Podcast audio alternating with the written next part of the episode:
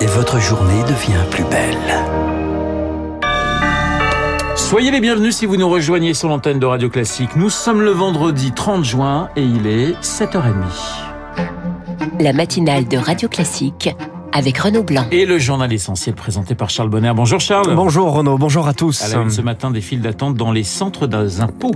Quand il y a des nouveautés, il y a toujours des interrogations. Cette année, en plus des revenus, il faut déclarer ses biens immobiliers. Cela permet de faire le suivi de la taxe d'habitation toujours appliquée sur les résidences secondaires.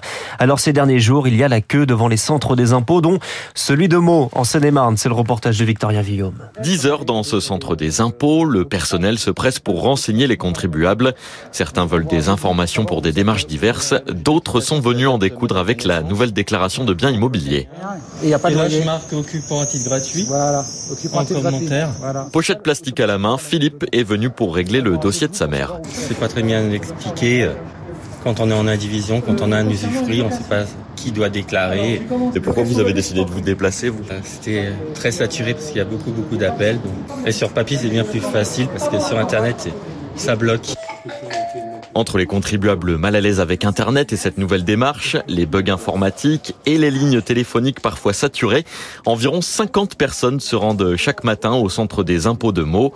Marianne Vallès est la responsable des lieux. Il y a eu des pics effectivement où ça ne désemplissait pas. Il y avait du monde dehors. Pas de langue de bois, c'est dense, mais on fait face. On a eu aussi des renforts, la direction s'est organisée. Pour le moment, environ 60% des 34 millions de propriétaires se sont acquittés de leurs obligations déclaratives. Ceux qui ne l'ont pas fait ont encore un mois devant eux. Un rappel récurrent de la Cour des comptes qui, dans un rapport hier, appelle le gouvernement à faire des efforts substantiels pour réduire les dépenses. L'INSEE publie de son côté le niveau de la dette au premier trimestre dans une heure. Charles, une troisième nuit de violence après la mort de Naël. Et le jour se lève avec des voitures calcinées, des commerces pillés, notamment dans le centre de Paris. Les stigmates de bâtiments pris pour cible, commissariat, école, mairie, tir de mortier contre gaz lacrymogène, la BRI et le raid déployé par endroits. Épilogue d'une journée marquée par la marche blanche, là aussi émaillée de tensions. Dans la soirée, le policier auteur des coups de feu a été transféré à la prison de la santé, placé à l'isolement, mis en examen pour homicide volontaire. Son avocat Laurent Franclénard. Évidemment, il s'est ému de la mort de ce jeune homme.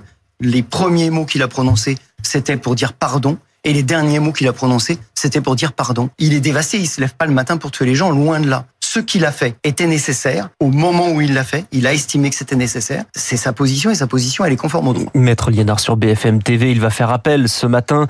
Mais plus largement, cette incarcération, c'est un, un très mauvais message envoyé aux policiers, selon Didier Rendu du syndicat des cadres de la sécurité intérieure. Lorsqu'il y a un engagement du feu, il y a mille questions qui se posent euh, sur une fraction de seconde. Et je peux vous dire qu'aujourd'hui, ça doit cogiter dans la tête de mes collègues de se demander, mais de quelle façon suis-je encore protégé dans le cadre de mes fonctions? Il faut avoir ces chiffres en mémoire. C'est un refus euh, d'obtempérer toutes les 20 minutes. Hein. Donc euh, cette décision qui a été prise, elle interpelle, elle pose question. Est-ce que on n'avait pas à disposition peut-être l'outil du, du, contrôle judiciaire qui aurait été moins sévère, qui aurait peut-être euh, moins de conséquences dans la tête de mes collègues? Sébastien rendu avec Rémi Vallès, Emmanuel Macron va présider une nouvelle cellule de crise à 13h. Un comité interministériel des villes doit, devait se tenir aujourd'hui à Chanteloup-les-Vignes. Il est maintenu, mais ce sera finalement à Matignon. Et la maire de Chanteloup-les-Vignes eh bien, sera avec nous à 8h15. Un sommet pour mettre en avant le Made in France, le fabriqué en France, pardon. Une grande expo inaugurée cet après-midi par Emmanuel Macron à l'Elysée. Une centaine d'entreprises conviées, dont Mego, son fondateur Julien Pac. On est passé d'une personne à aujourd'hui 20 personnes. Et là, on fait à peu près 1,6 million d'euros de chiffre d'affaires cette année. On a développé un process de dépollution des mégots de cigarettes qui n'utilisent pas d'eau et pas de solvant toxique. Et donc, on va récupérer une matière du filtre propre qui va devenir ce fameux nouveau matériau isolant pour faire de l'isolant de tout ce qui est euh, isolation de bâtiments.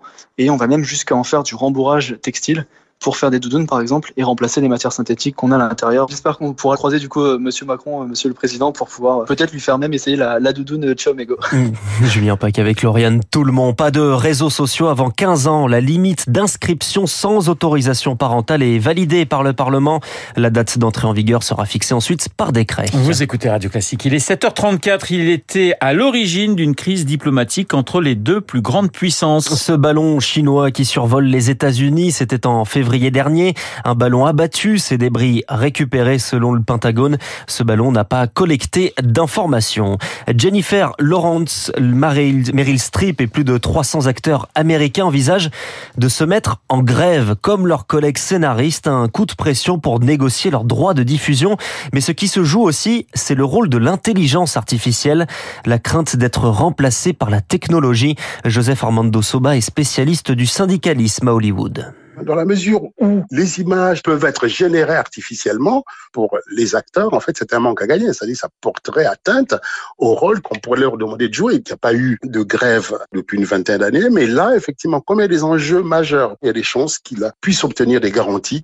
La crainte peut-être d'avoir une coalition des luttes, en fait, avec la grève des scénaristes qui dure encore jusqu'à aujourd'hui. Un propos recueilli par Eric Kioch. Il y a 15 ans, on aurait parlé d'un scénario de science-fiction. C'est désormais la réalité, la première étape du tourisme spatial. Virgin Galactic a emmené hier des passagers dans l'espace. Le prochain décollage, c'est en août. À terme, ce sera tous les mois, promet Virgin Galactic. Et puis c'est le grand rendez-vous, Charles, c'est le grand rendez-vous du week-end. Le grand rendez-vous des amoureux de la musique, la folle soirée de l'opéra. Rendez-vous ce soir et demain au Théâtre des Champs-Élysées.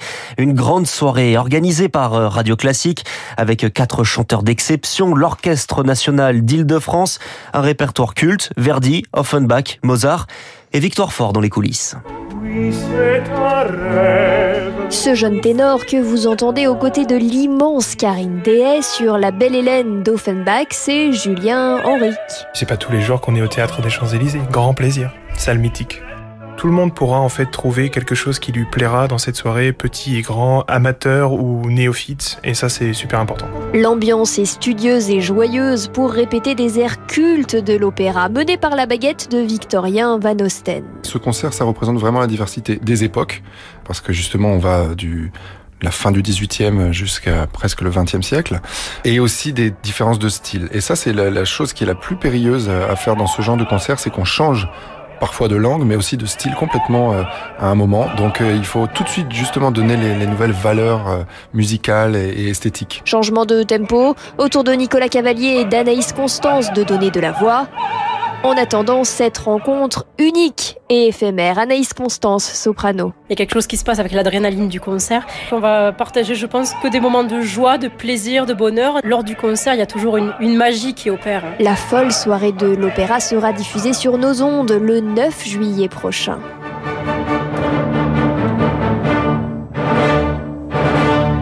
Allez, on termine avec la, après la plainte de Noël Legrette, l'ancien président de la Fédération française de football pour diffamation contre la ministre des Sports.